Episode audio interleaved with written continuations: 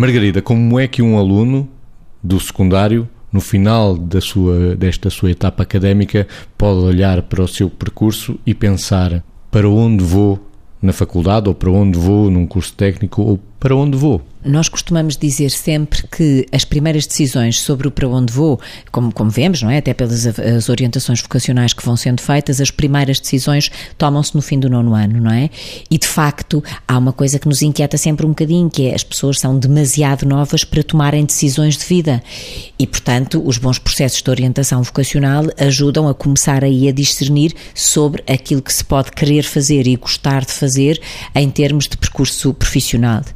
Depois, quando se chega ao fim do secundário, claramente fecha-se uma etapa, começa objetivamente outra e, portanto, há aqui uma questão que é eh, agora para que universidade é que eu vou em função das médias que trago, em função daquilo que gosto de fazer e em função da minha perspectiva de vida, ou seja, da perspectiva de vida que quero ter, olhando para a perspectiva de vida como um equilíbrio entre, eh, de certa maneira, eh, a rentabilidade e a autorrealização, porque uma coisa de facto promove também a outra.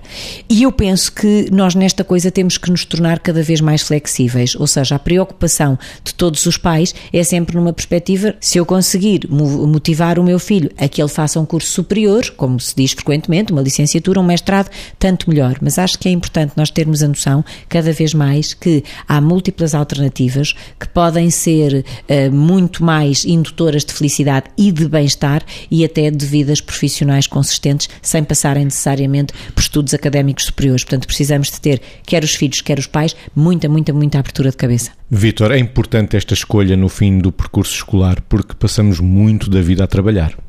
Convém que seja com satisfação. E a palavra satisfação faz sentido.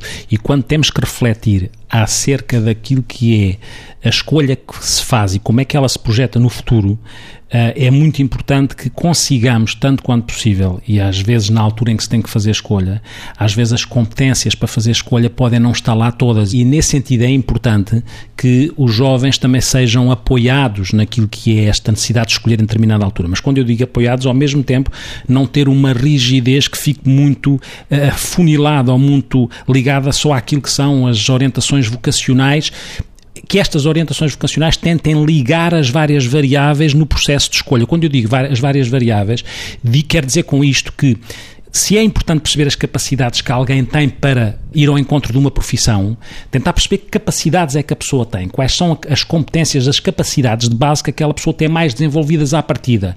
Mas isso tem que ser cruzado com aquilo que o Mésicos introduziu na pergunta, que é quando a pessoa se projeta no futuro com uma profissão, como é que essas capacidades são condimentadas, se quiser, com a satisfação que a coisa dá e que, com o sentido que, que aquilo pode ter para a pessoa? Qual é o significado que aquela profissão, aquele trabalho, pode ter para aquela pessoa? Às vezes pode-se ter muitas competências, mas aquilo não representa uma satisfação ou não ter um sentido. Este cruzamento entre capacidades de base, satisfação que eu posso ter e o sentido, o significado para mim, o que é que aquilo acrescenta à minha vida e à vida dos outros, embora nem sempre seja possível fazer esta interseção de uma forma garantida, é um exercício que se deve fazer. Ao mesmo tempo que se deve fazer esse exercício, cada vez mais não esquecer e não cair na tentação de estarmos só a hipertrofiar competências de ordem técnica e tecnológica, que são importantes, mas articulá-las sempre com aquilo que são as competências socioafetivas, aquilo que se chama a combinação entre, passa aqui os anglicismos, entre hard skills, competências mais duras, e soft skills, competências comportamentais para a vida. E isto é fundamental que seja articulado. Só não nos esquecermos da importância da criatividade e de uma coisa que já aqui temos dito muitas vezes.